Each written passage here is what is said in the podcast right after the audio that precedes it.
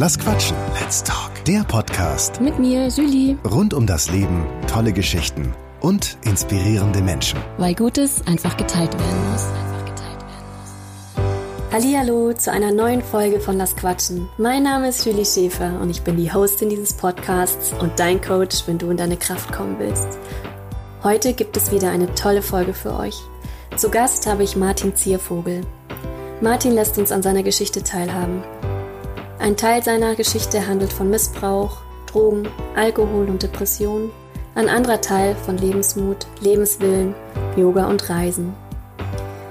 Diese Episode hat mich sehr gerührt, denn er ist für mich persönlich und für viele andere auch ein Riesenvorbild, wenn es heißt, trotz schwerer Lebensumstände nicht aufzugeben. Viel Spaß beim Anhören. Hallo Martin, hallo nach Thailand, hallo nach Koh Phangan. Wie geht's dir? Ich freue mich so, dass wir, dass wir es heute endlich geschafft haben. Wir haben so oft versucht, einen Termin zu finden. Und du kleiner Weltenbummler warst immer so gut unterwegs. Und jetzt haben wir es endlich geschafft. Hi. Hi, danke, dass ich da sein darf. Klar. Sehr gerne. Wie geht es dir? Wo bist du gerade genau? Wo lebst du? Was machst du? Mm, Ich lebe gerade in Thailand auf der Insel Kopagan und bekannt als die Crystal Island. Also diese Insel ist komplett auf Kristallen gebaut und ähm, ja, ein kleines Paradies, in dem ich hier lebe. Gut. Ähm, Martin, wir wollen heute über Lebensmut sprechen. Ich hatte dich gefragt, ob ich dich interviewen darf, weil du so eine ja sehr taffe Geschichte hast, die sehr berührend ist und aber so stark mittlerweile im Leben stehst und ich dich unbedingt ähm, interviewen wollte und dich bitten würde, deine Geschichte zu erzählen und wie du es geschafft hast tatsächlich aus, aus den Schicksalsschlägen so rauszukommen, weiterzumachen, wie auch immer. Und du erzählst es bitte genauso, wie du möchtest. Geh so tief oder nicht tief rein, wie du das willst. Und ähm, genau. Ja, sehr, sehr gerne. Ähm, wo fange ich denn am besten an? Ähm, ja, ich bin mit einer seltenen Stoffwechselkrankung geboren worden.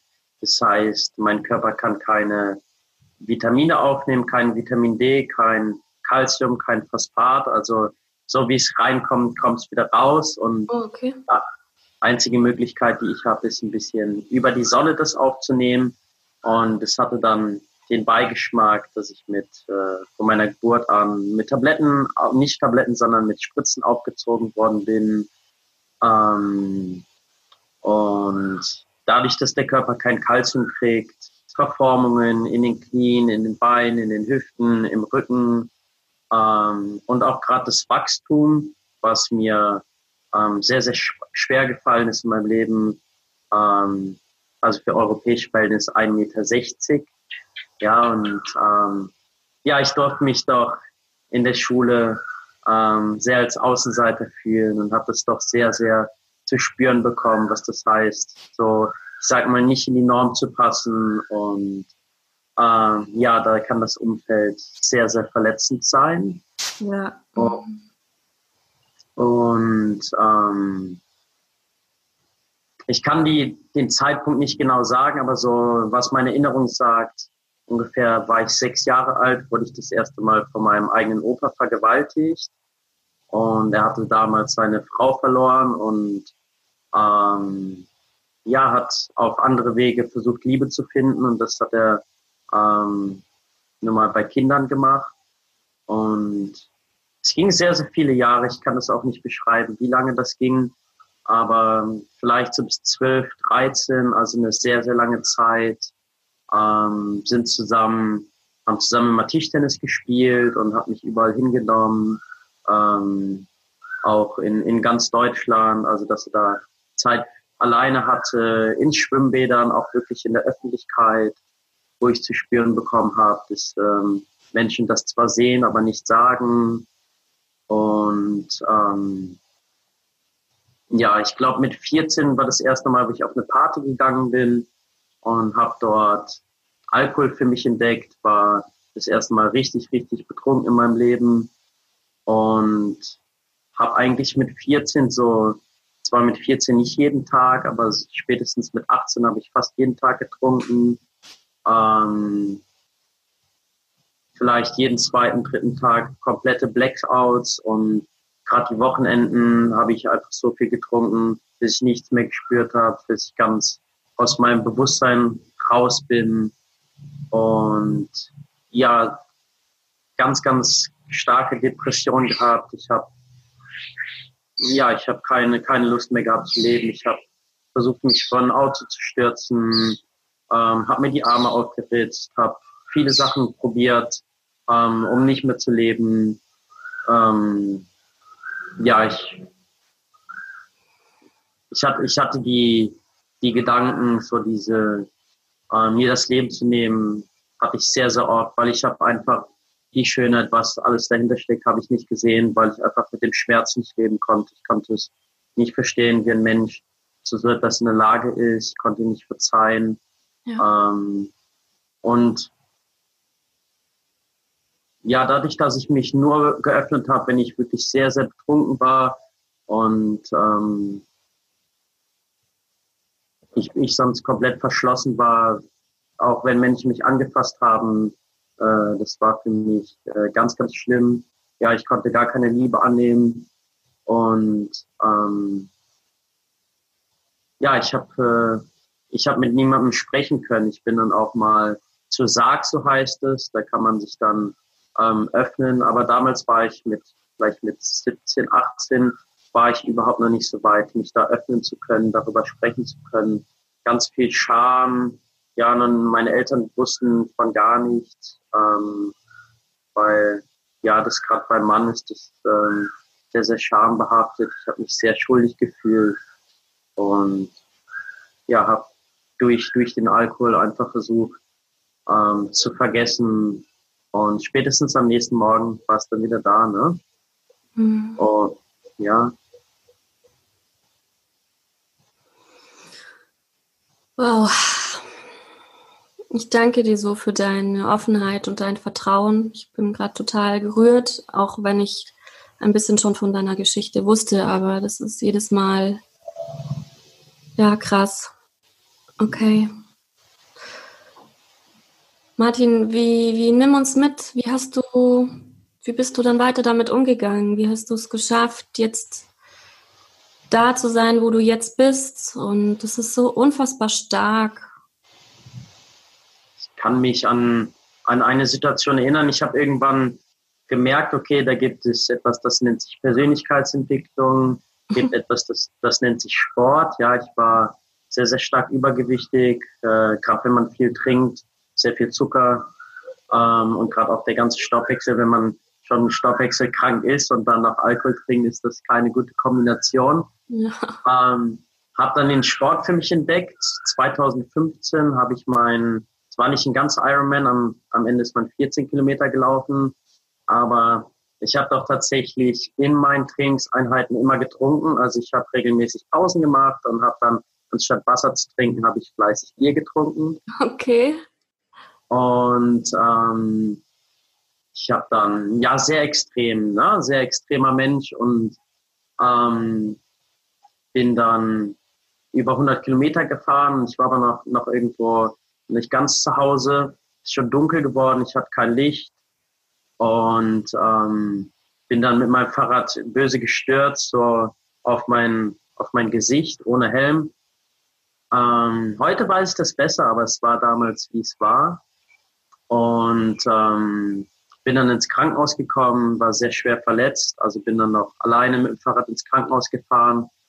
Ähm, und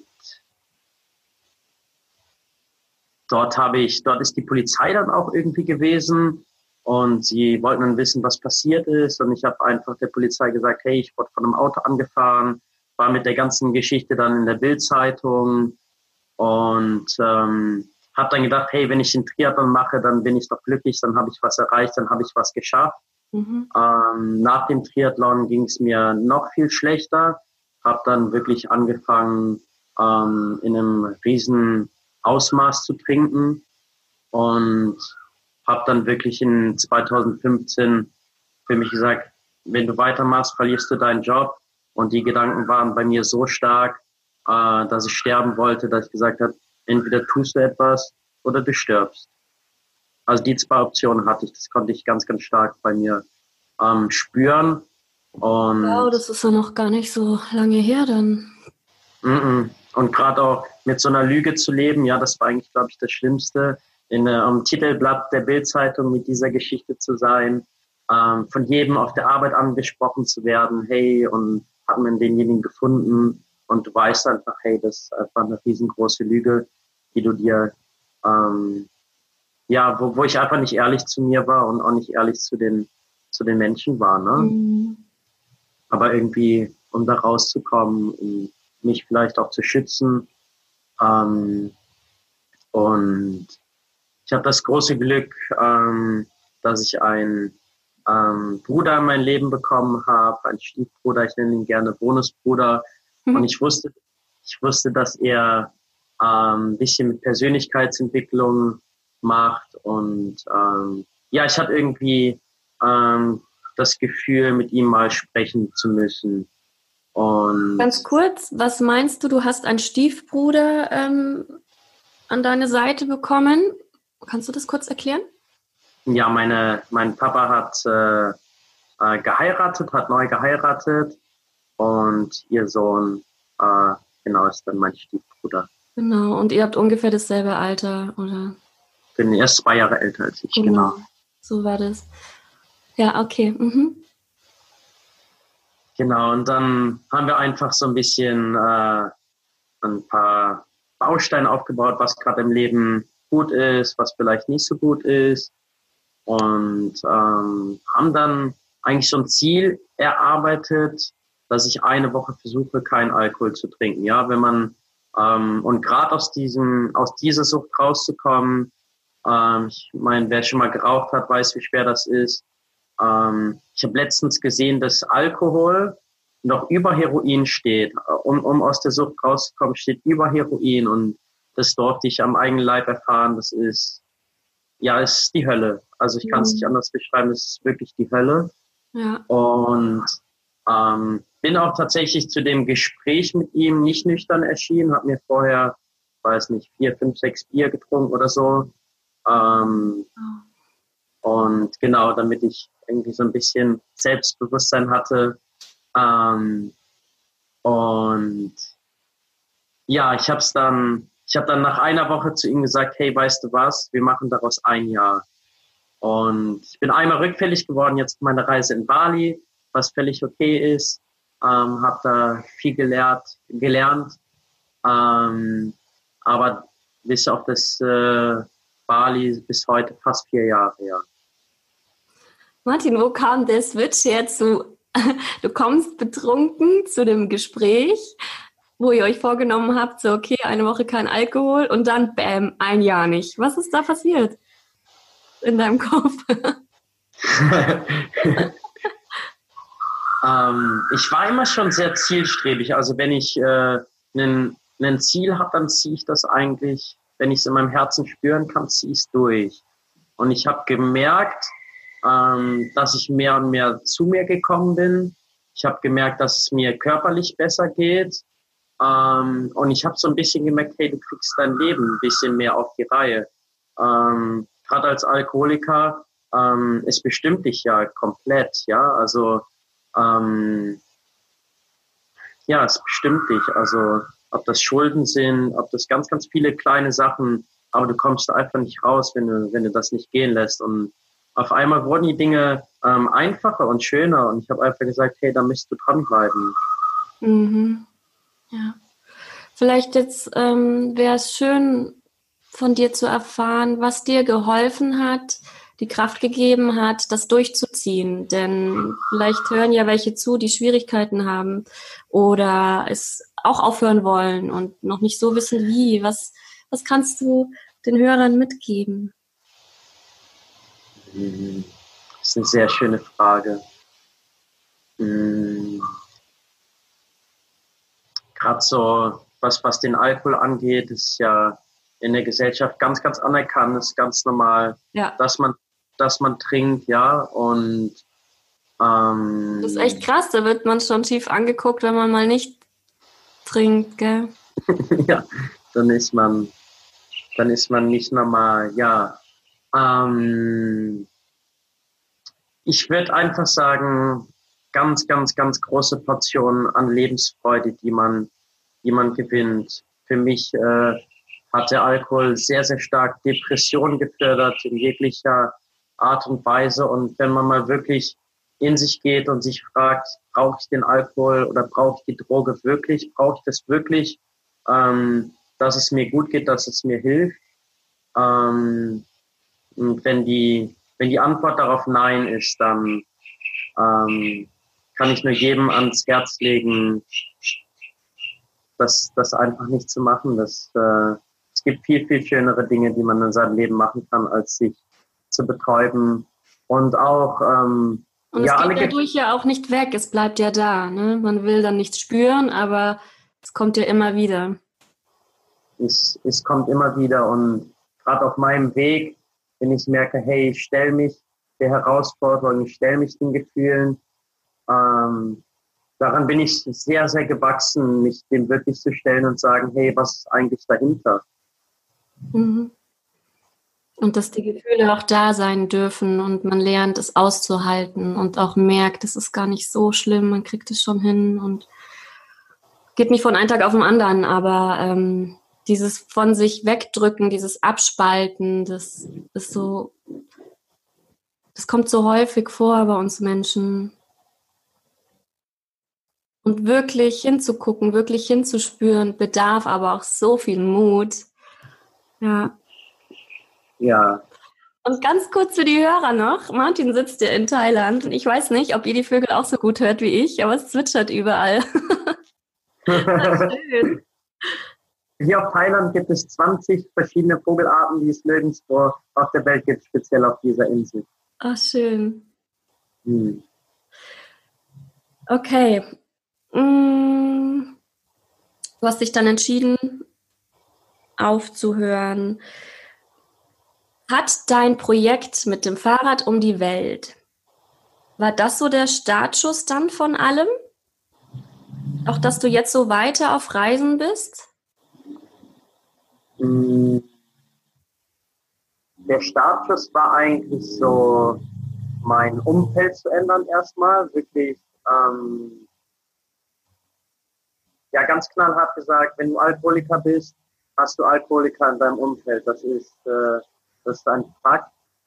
Und da einmal rauszugehen, ist kein leichter Schritt gewesen. Dann ähm, habe ich Bücher gelesen ähm, und ja, habe mich einfach mit, ähm, mit Menschen unterhalten, die mehr vom Leben wollen, die, ähm, die für ihre Ziele, die auf ihr Herz hören vor allen Dingen. Ähm, und ja, habe sehr, sehr viel ähm, Arbeit in mich investiert, Seminare besucht, ähm, habe mit Meditation angefangen. Ähm, das war so ein bisschen der Startschuss und dann habe ich an einem See, habe ich ein Lagerfeuer gemacht, habe mir richtig schön mit einem Freund gemacht und haben so eine Traumreise-Meditation, so eine geführte, ich weiß gar nicht mehr, wie sie heißt, eine Traumreise-Meditation auf YouTube haben wir uns angehört. Und ähm, ja, und dann, ich krieg gerade Gänsehaut, ist einfach so in, in mich gekommen und, und ich habe diese Eingebung bekommen, hey, mit dem Fahrrad um die Welt zu reisen. Und es war zwei, ja, zwei Jahre lang, ähm, zwei Jahre bevor ich losgefahren bin, habe ich die Eingebung bekommen und habe dann schon angefangen, äh, so meinen Freunden zu erzählen, hey, das möchte ich machen. Ich weiß doch, in Köln äh, haben wir irgendwie einen veganen Burger gegessen dann habe ich gesagt, hey, ich fahre mit dem Fahrrad um die Welt. Und dann sagt ein Umfeld, ja, ja, und schön und so. Mhm. Ähm, aber ich wusste da schon, ja, ich mache das. mach ja. Das. Oh, ich weiß noch, als wir uns ein Haus haben, ähm, gesehen hatten und du allen von deinem Projekt erzählt hast und du standest da und hast erzählt, du legst jetzt los und jeder gefahrener, korrigier mich, ob das stimmt, jeder gefahrener Kilometer spendest du einen Euro an irgendeine gemeinnützige Organisation. Mm, ich habe das Geld gespendet an ähm, die Aktion Dunkelziffer mhm. und an die Special Olympics. Die Aktion Dunkelziffer beschäftigen sich mit äh, sexuellem Missbrauch Kindern und Jugendlichen ja. und äh, speziell mit dem Thema Aufklärung. Ja, ich finde das Beispiel war, es war einfach im Schwimmbad, wo ich wirklich mich daran erinnern konnte, dass ein Mann das gesehen hat.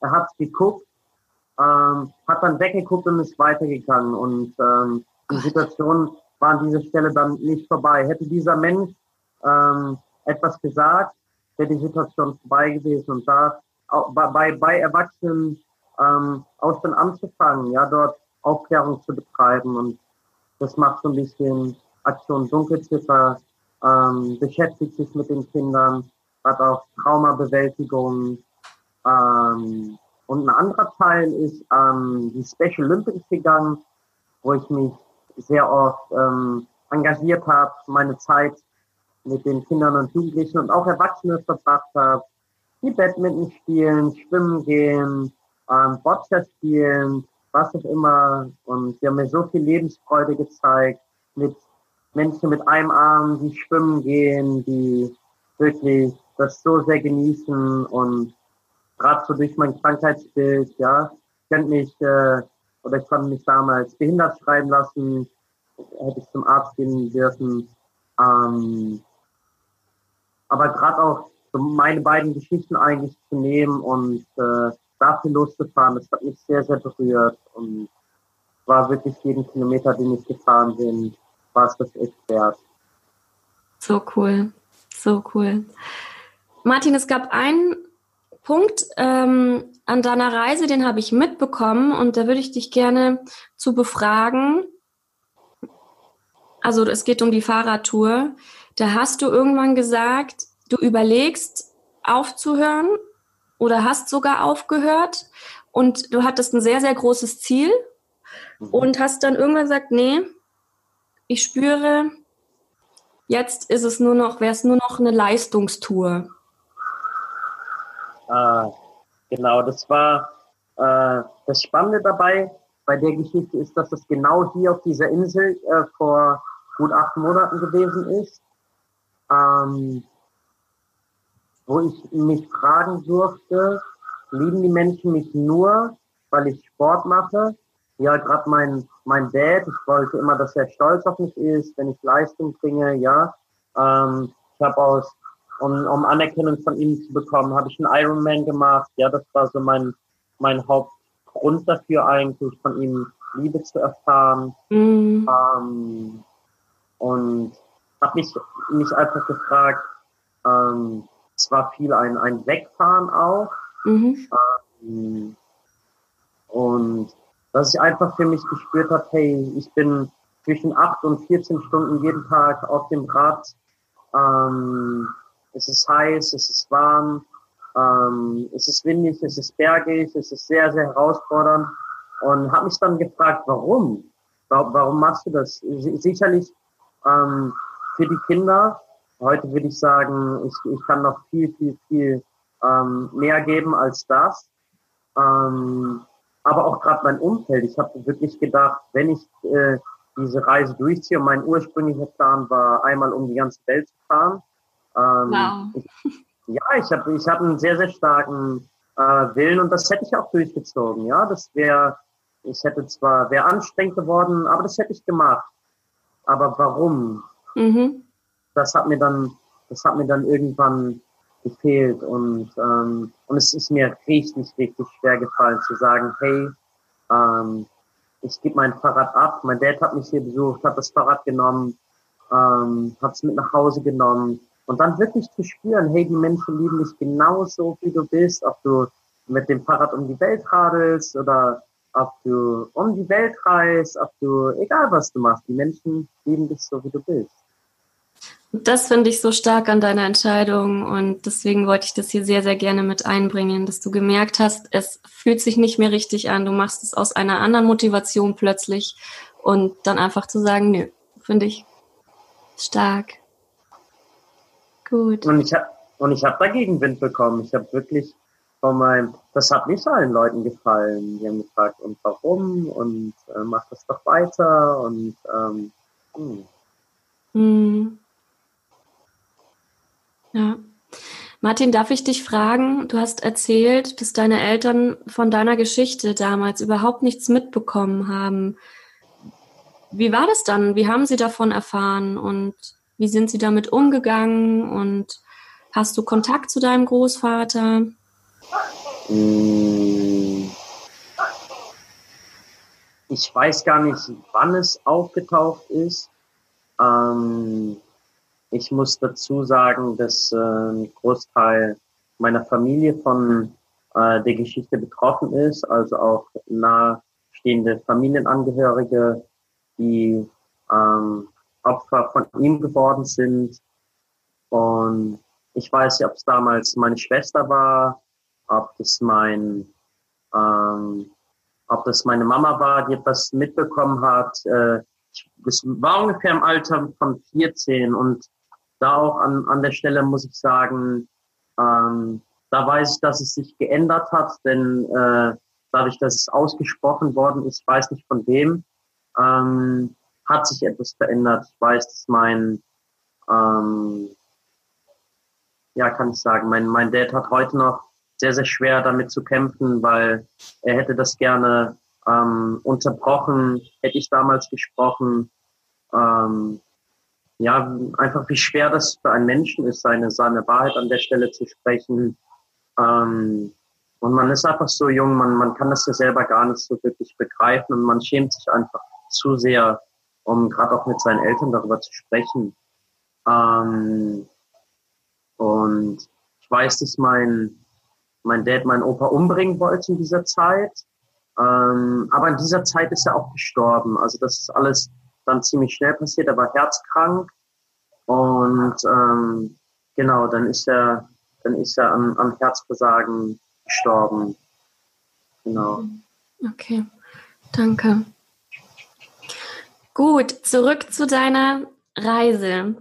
Als du dich entschieden hattest, nicht mehr mit dem Fahrrad weiterzureisen, wie ging deine Reise dann weiter? Und nimm uns sehr gerne mit. Ähm, was waren deine Learnings? Was waren besondere Momente? Du lässt die Leute sehr viel auch über Social Media teilhaben. Ähm, ich glaube, es gibt ganz, ganz viele tolle und wunderbare Momente, auch so die Kleinigkeiten im Leben. Aber was sind so die Learnings? Und ach komm, erzähl einfach. ähm, vielleicht ein bisschen äh, zur Fahrradreise einfach, dass die ärmsten Menschen am meisten geben. Ich war gerade im asiatischen Raum. Ähm, ich habe mit den ärmsten Menschen in ihrem Haus gesessen, manchmal in den letzten Baracken, wo man wirklich sehen kann, diese Menschen haben wirklich kein Geld, ihr letztes Essen mit mir geteilt haben. Ich habe einen ganz, ganz tollen Moment in Kambodscha gehabt. Dort war ein Junge, er war zwischen acht und zehn Jahre, würde ich sagen. Und er hat mich gefragt, hast du Durst? Und ich hatte nichts mehr zu trinken. Es war weit und breit nichts zu trinken da. Und ähm, er ist ein paar ähm, Ecken weitergefahren, kannte dort so einen kleinen Stand, wo es eine Kokosnuss gibt und hat mir äh, oder Wasser, ich war auf jeden Fall hat er mir was zu trinken gekauft und hat es hat das bezahlt und man muss sich vorstellen, seine ganze Kleidung war dreckig, zerrissen mhm. ähm, und wie ihm war das einfach ein Bedürfnis, mir äh, dieses Trinken zu kaufen. Und es hat mich sehr, sehr berührt. Also mhm. die, die, die ärmsten Menschen wirklich ähm, haben so viel zu geben, so viel Herzlichkeit, so viel Liebe in sich. Es war ganz, ganz toll zu sehen. Und genau von Kopagan bin ich dann tatsächlich von dieser Insel hier nach Bali gereist. Ähm, habe dann ein bisschen ja, Yoga für mich entdeckt gehabt. Ähm, durfte nochmal rückfällig werden. Ich habe äh, dort Balis eine sehr starke Energie, ähm, aber habe doch, ähm, doch das Yoga für mich wirklich entdeckt und habe gesagt, hey, du machst eine Yogalehrerausbildung und bin dann äh, nach Indien äh, gegangen und habe in Indien meine Yogalehrer in, in Hatha und Ashtanga Yoga gemacht. Mhm. Ja, und bin diesen Weg bis heute immer und immer weitergegangen. Ähm, und hm, schöne Momente sind eigentlich jeden Tag. Das sind ganz oft sehr kleine Dinge. Ähm, von jemandem eine Umarmung geschenkt zu bekommen, von einfach, dass ein, ein Mensch dir zuhört, dass der Mensch mit dir mitfühlen kann, ja, dir wirklich aufrichtig zuhört. Ähm, ich habe ganz viele tolle Dinge in der Natur gesehen, ganz viel Zeit in der Natur verbracht. Ähm, ganz, ganz viel, ähm, gerade wenn Menschen das Essen mit dir teilen, denn ähm, ja, ich durfte einfach ganz, ganz, ganz viel Liebe auf meiner Reise erfahren von, ähm, von jeder, jeder Kultur ähm, auf dieser Welt. Ja. Ich habe Fernweh. das kann ich mir vorstellen. Oh Mann, okay. Und ich hatte auch mal mitbekommen, dich hat eine Weile ein Hund begleitet. Der kam einfach so und war an deiner Seite, richtig? Mm, Gerade die, genau, das, äh, das, das ist nach, quasi nach, äh, nach Thailand passiert, nachdem ich das Fahrrad aufgegeben habe. Ähm, habe ich mit 17 Hunden in einem Raum gelebt, ja. Okay. Und habe mich dazu irgendwie entschieden, ich wollte mit Hunden arbeiten, weil ich sie einfach so sehr liebe. Und äh, bin da echt durch, durch schwierige Zeiten. Aber so ein Hund, der zeigt dir immer unconditional love. Egal wie du drauf bist, der zeigt dir immer, hey, ich liebe dich.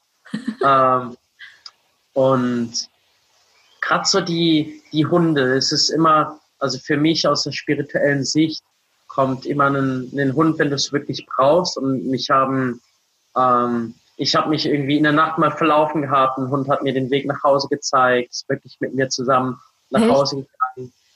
Ähm, mhm. Ja, gerade in Bali so viele Hunde, um die ich mich kümmern durfte. Ähm,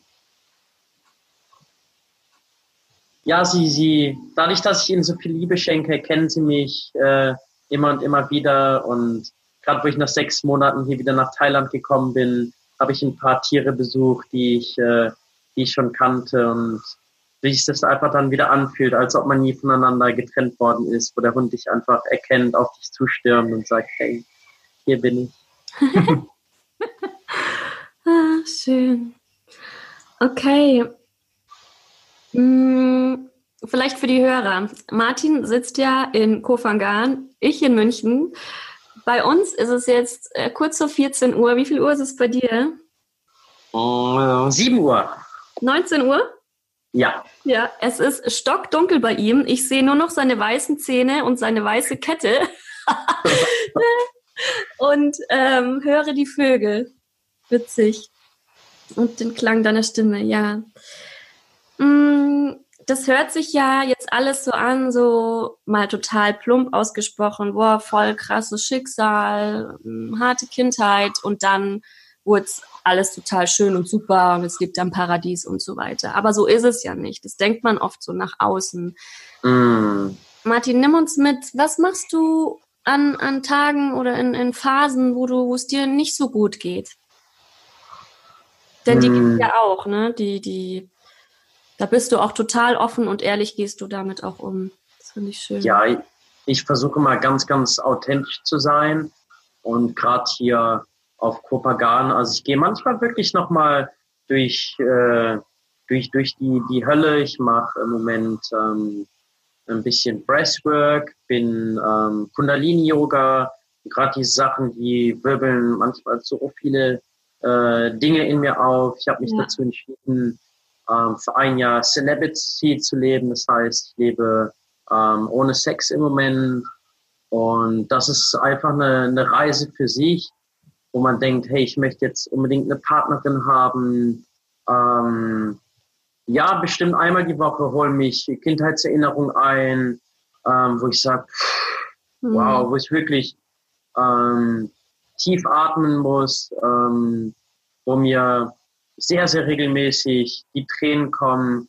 Ähm, aber ich habe gelernt, damit umzugehen. Ja, ich habe äh, zum Beispiel eine Vipassana-Meditation gemacht. Ja, das kann ich nur jedem ans Herz legen, mal zehn Tage lang wirklich in der Stille zu sein mhm. und einfach zu merken, hey, du bist nicht deine Emotion. Ähm, du bist, du bist es einfach nicht. Aber ich versuche wirklich, ähm, das zuzulassen und einfach zu gucken, was mir das sagt. Ähm, versuche es aber überhaupt nicht zu verstecken. Ja, wir, wir leben nun mal in einer, in einer Scheinwelt. Hier auf der Insel sehe ich sehr viele Leute, die äh, grinsen den ganzen Tag und sind eben äh, dieses Authentische nicht. Und wenn ich mich nicht gut fühle, dann strahle ich auch nicht, dann verziehe ich mich, dann sitze ich damit, ähm, dann versuche ich das Ganze zu verarbeiten. Und ähm, ich habe aufgehört, wirklich so eine Maske zu tragen. Ähm, ich, ich, kann, ich kann das super schön. Ich kann den ganzen Tag lächeln und ähm, aber wenn ich das, wenn ich das nicht spüre, wenn ich traurig bin, dann möchte ich auch gerne traurig sein. Und, ja. äh, und hier auf der Insel für mich die, ähm, es ist sehr, sehr intensiv. Also ähm, mit jedem Hoch oder mit jedem Tief kommt ein Hoch. Ähm, aber es gab die letzten zwei Wochen waren ähm, sehr, sehr herausfordernd für mich, wo ich wirklich auch manchmal die Gedanken habe, hey, möchtest doch einfach in deine Komfortzone und ähm, ja, aber so einfach da durchzugehen, ähm, das, das ist sehr, sehr ähm, schön am Ende, wenn ich da durchgehe. Mhm. Aber einfach, einfach ist es wirklich nicht ganz, es ist weit von, weg von zu Hause, es ist alles anders. Ähm, hab, mein, hab meinen Job gekündigt, ja. Ähm, hast du es jetzt tatsächlich gemacht? Das letzte Mal, als ja, wir telefoniert haben, hast du erzählt, du hast es vor, dein Chef wird sich äh, nicht darüber freuen. Hast du es durchgezogen? Okay. Ich hab's, ich hab's durchgezogen. Und dann, dann alle Gedanken, die damit kommen, ja ähm, was mache ich jetzt, wie verdiene ich Geld ja. ähm, und so weiter und so fort. Damit wirklich mal so ein bisschen auch Existenzangst und äh, da durchzugehen. Ja, das war, das war nicht einfach. Das war, ähm, das war wie es ist. Ähm, vielleicht ähm, vermittelt so Facebook immer so ein, ein bisschen anderes Bild. Ja, man guckt in die Kamera, man strahlt. Ähm, aber so wirklich authentisch ähm, ist nicht immer einfach. Si sicherlich die, die Tage, die, wo es sehr schön ist, die überwiegen bei mir. Und deshalb bin ich auch da, wo ich gerade bin. Ja, da die schönen mhm. Tage überwiegen. Ähm, aber auch die Tage, wo es wirklich herausfordernd ist, die gibt es auch. Mhm. Ja, klar. Danke für deine Ehrlichkeit. Es ist mir so ein Herzensanliegen, da auch mehr Transparenz reinzubringen in, in, in diese Welt. Mhm. Ich, ich muss jetzt unbedingt Nase putzen. Ich versuche die ganze Zeit zurückzuhalten. Ich habe echt von den Tränen in den Augen. Warte mal.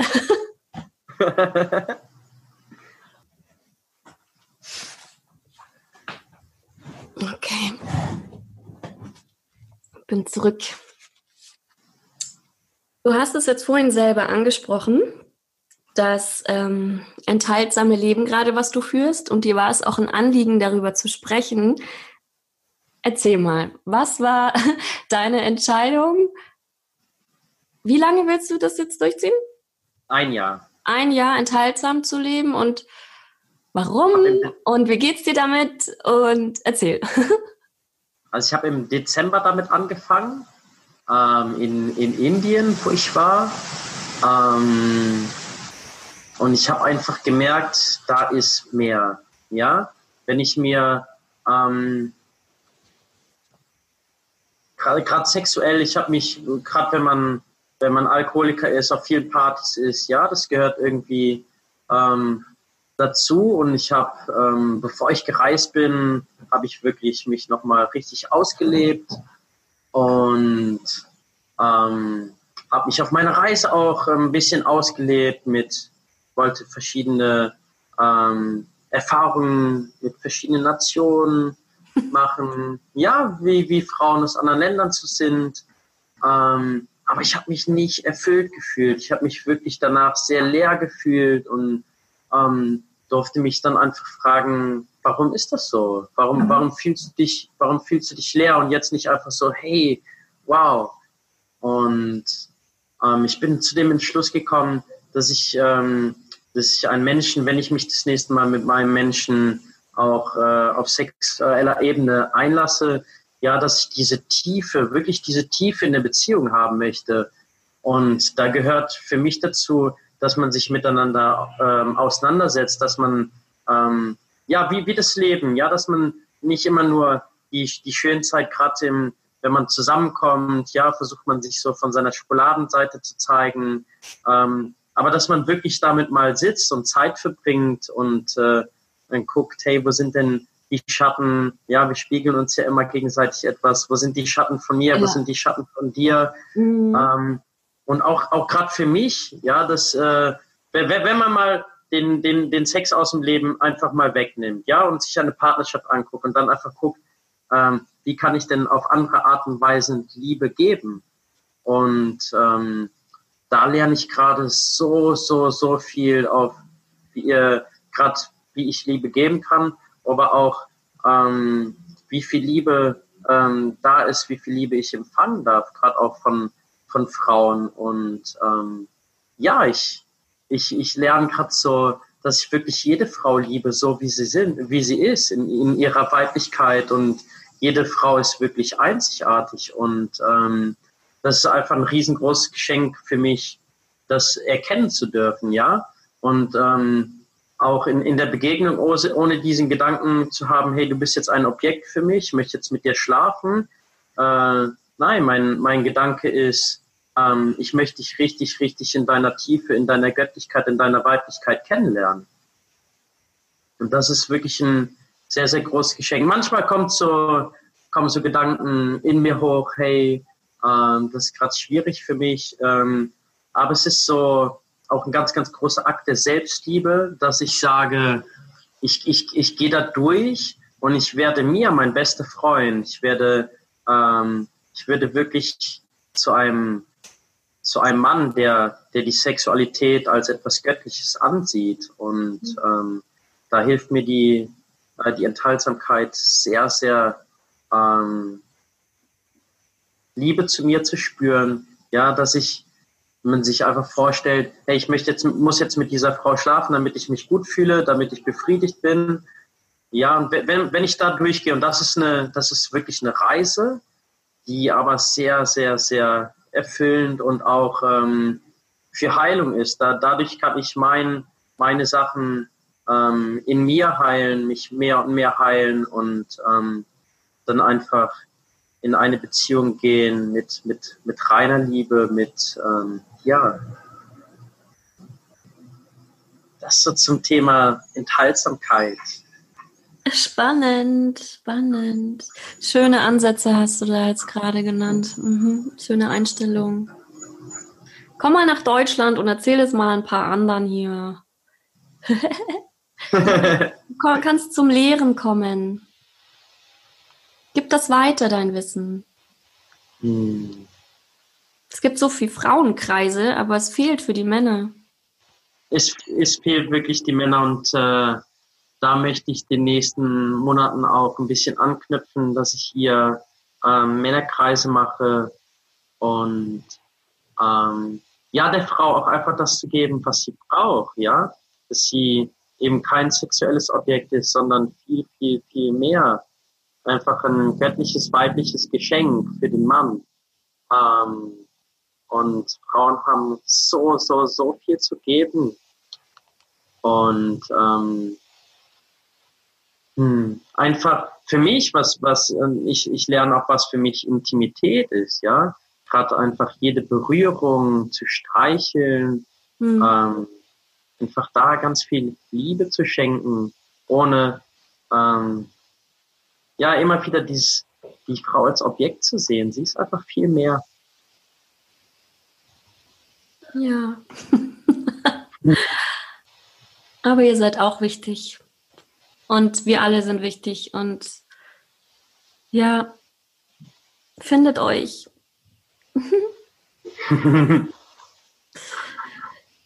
ähm, du hast mir erzählt, dass du auf deine Persönlichkeitsentwicklungsreise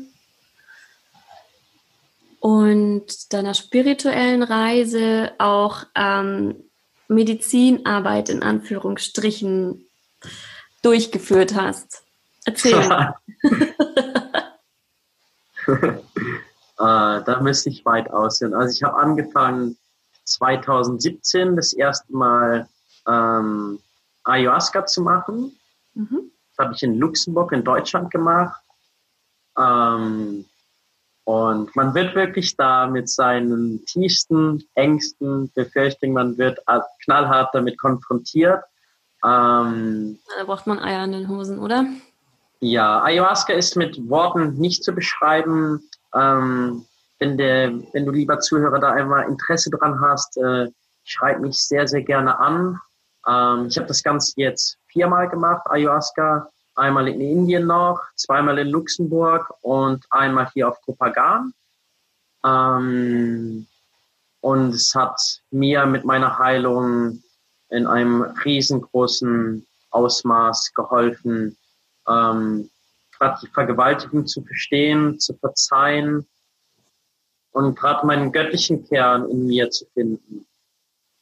Und ja, es ist einfach eine sehr, sehr heilige Medizin, die seit 5000 Jahren ähm, praktiziert wird von Schamanen in, ähm, in Südamerika und habe hier auf Kopagan von einer sehr guten Freundin von mir, sie gibt äh, Kambo-Zeremonien. Das ist eine Medizin, die ähm, von einem Frosch kommt. Mhm. Und dieser, dieser Frosch hat keine natürlichen Feinde und ähm, er spuckt so ein Sekret aus, so dass der Feind, wenn er ihn essen würde, ihn halt wieder auskotzt. Und das wird, wird ein bisschen Haut verbrannt an deinem Körper an verschiedenen Stellen. Mhm. Und dann wird diese Froschmedizin auf deinen Körper aufgetragen. Und es ist ein ganz, ganz tiefer Prozess der Reinigung. Ähm, ich habe dort, äh, man erbricht sich mhm. und ich habe und ich habe äh, wirklich das Gefühl gehabt, äh, dass jeder einzelne Giftstoff meiner, äh, meiner Alkoholvergangenheit aus mir rauskommt. Ich habe noch nie solche Farben aus mir rauskommen sehen. Ähm, ja, wirklich. Und ich habe mich danach so befreit gefühlt, ein ganz anderes Körpergefühl. Ähm, ja, die, die Medizinarbeit ist auf jeden Fall etwas sehr, sehr Heilendes. Ähm, auch mit Vorsicht ein bisschen zu genießen. Ja, es gibt Menschen, ähm, die möchten damit Geld machen. Aber wenn du mit einem Schaman zusammenarbeitest, hör einfach auf dein Herz, guck dir die Menschen an und hör da wirklich auf dein Gespür, auf deine Intuition, auf dein Herz, bevor du mit einem Schaman zusammenarbeitest. Ähm, genau, das ist sehr, sehr wichtig, denn man geht, gerade was Ayahuasca angeht, ich habe noch mit äh, Bufo gemacht. Bufo ist auch eine Froschmedizin, die ähm, in, in andere Dimensionen, in andere Welten geht. Und ähm, man geht doch wirklich sehr, sehr tief äh, in seinem in sein Unterbewusstsein, in sein Leben. Und es ist mit Vorsicht zu genießen. Mhm. Ähm, aber wenn man die richtigen Leute findet, ähm, ist eine, eine Erfahrung, die ich wirklich von Herzen, gerade Ayahuasca, die ich von Herzen jedem Menschen auf dieser Welt äh, wirklich von Herzen gönne. Okay. Danke für deinen Erfahrungsbericht. Ich muss hier ähm, ein Disclaimer reinhauen, sonst kriege ich, glaube ich, Ärger. Also alle, die hier zuhören und noch nicht 18 sind, macht das noch nicht. Wartet noch, bis ihr größer seid und informiert euch. Informiert euch. Genau, da kann ich, da kann ich noch kurz was zu sagen. Ja. Ähm, es wird dich finden. Ja, du, du, du wirst die, äh, selbst wenn du danach suchst, es, es wird dich nicht finden. Es wird einfach kommen. Es wird, wenn du es brauchst, es wird in dein Leben kommen und dann kannst du dafür losgehen. Ja.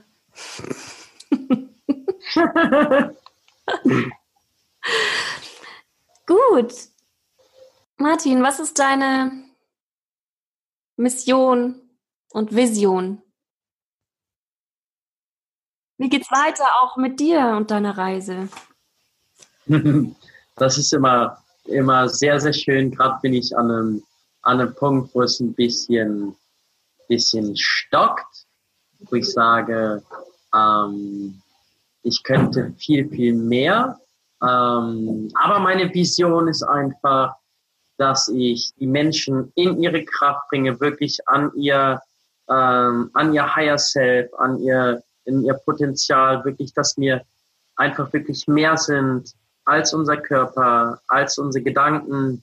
Ja, wenn ich mir vorstelle, als äh, äh, behinderter kleiner Mensch geboren worden zu sein, ähm, mit der Geschichte und wenn man wirklich in seine Kraft geht und das spüren kann und wirklich, was jeder Mensch, und das haben wir alle in uns, was wir ähm, erreichen können, dass wir der wirklich wie der Schöpfer unserer Welt sind, dass wir wirklich alles erreichen können.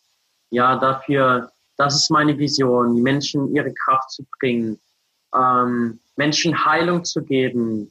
Ja, denn alle, wir alle ähm, haben Heilung verdient. Wir haben es verdient, glücklich zu sein. Wir haben es verdient, das Leben äh, in ihrer vollen Pracht genießen zu dürfen. Mhm. Ähm, und da wirklich, ähm, egal was, was im Leben passiert ist, und wir alle haben Schmerz erfahren. Ja, meine, meine, Vision, meine Vision ist, ähm, den Menschen das Gefühl zu geben, dass es immer, immer, immer ein größeres Bild gibt und dass es sich wirklich, wirklich lohnt zu leben. Ja, das diese Worte von dir, dass es sich lohnt zu leben, weil ich kann jetzt schon wieder heulen, das ist so kraftvoll. Ich danke dir. Sehr, sehr gerne.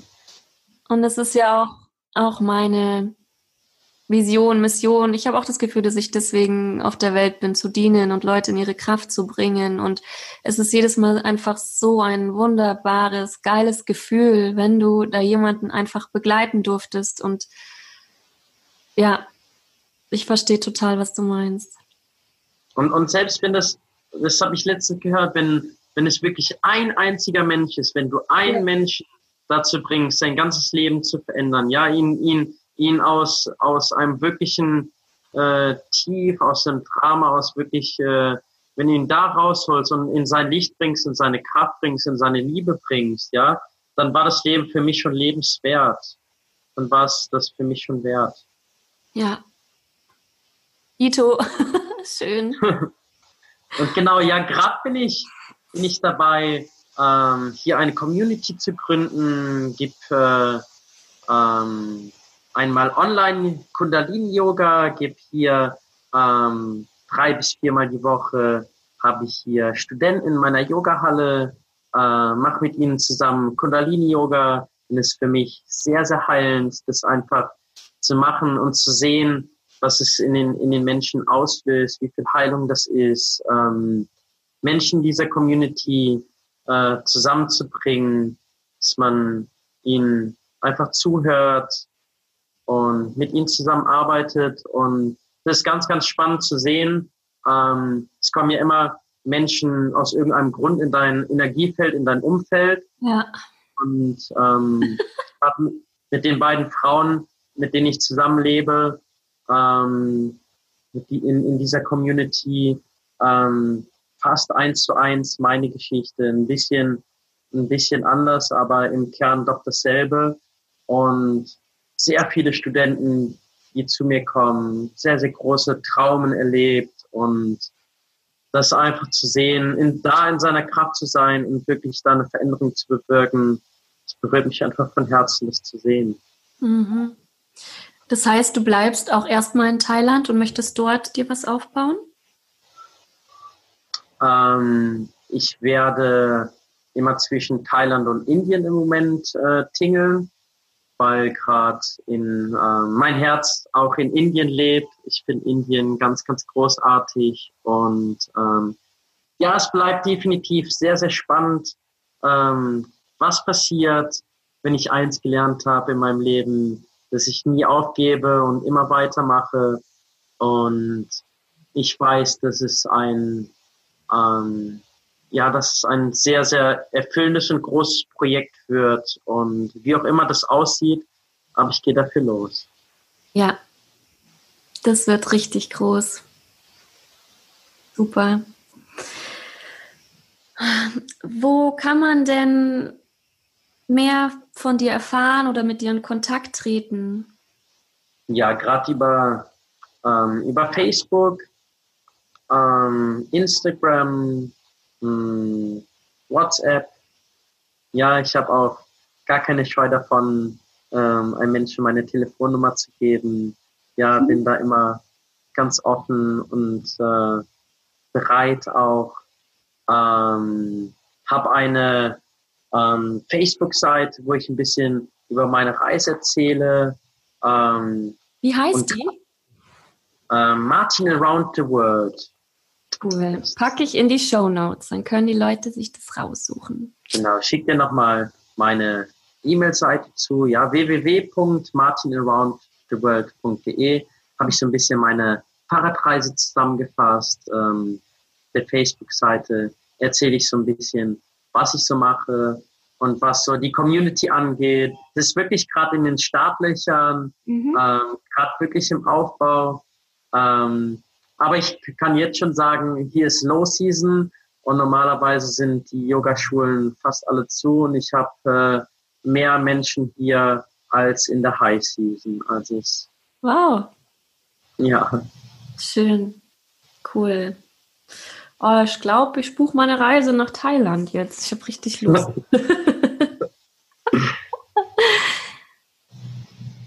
mein Lieber, von meiner Seite waren das jetzt meine Fragen an dich. Hast du noch irgendetwas, was du loswerden möchtest? Irgendwas, was ich vergessen habe zu fragen? Irgendwas, was du den Hörern noch mitgeben willst? Es war jetzt schon so viel drin. Ich bedanke mich auch ganz, ganz herzlich bei dir. Aber wenn du noch was sagen möchtest, hau raus. Ich bedanke mich erstmal für die großartige Möglichkeit, äh, meine Zeit mit dir verbringen zu dürfen, ja, mit äh, dieses große Geschenk, einfach ähm, sprechen zu dürfen und meine Geschichte zu teilen. Was kann ich den, den Zuhörern mitgeben? Einfach folg deinem Herzen. Wenn du, wenn du irgendwo in deinem Job bist und du fühlst es nicht, du fühlst dich in deinem Herzen unwohl, du fühlst dich nicht wohl, was du machst, dann folgst du definitiv nicht deinem Herzen. Und dein Herz weiß die Antwort, auch wenn es äh, manchmal für deinen dein Geist absurd klingt, aber es weiß die Antwort. Und ja. ich möchte dich von Herzen dazu motivieren und inspirieren. Folge wirklich deinem Herzen. Geh für deine Träume los. Geh. Äh, das Leben ist zu wunderschön dafür, einen 9-to-5-Job zu machen, in, immer wirklich in den Kreis, gleichen Kreisen dieser Tretmühle zu sein. Und ähm, ja, geh für deine Träume los und es ist so lohnenswert, das einfach zu tun und äh, auch wenn dort Ängste sind, wenn da Blockaden sind, ähm, stell es dir immer, immer wieder in, in aller Schönheit vor und geh dafür los und dafür hast du meine volle Unterstützung, ja. Danke dir. Sehr, sehr gern. Ja, das war's für heute wieder. Ich war, wie ihr vielleicht gemerkt habt, sehr berührt und hoffe, dass euch die Folge motivieren konnte. Gebt nicht auf, es gibt immer einen Weg. Martin und ich sind gerne als Ansprechpartner für euch da. Wenn euch diese Episode gefallen hat, freuen wir uns, wenn ihr sie teilt und vielleicht braucht ja jemand in eurem Bekannten- oder Freundeskreis eine Prise Motivation. Danke nochmal von Herzen auch an dich, lieber Martin. Du bist ein Lichtbringer und deine Mission wird groß. Ich glaube an dich und an euch. Alles Liebe, eure Julie.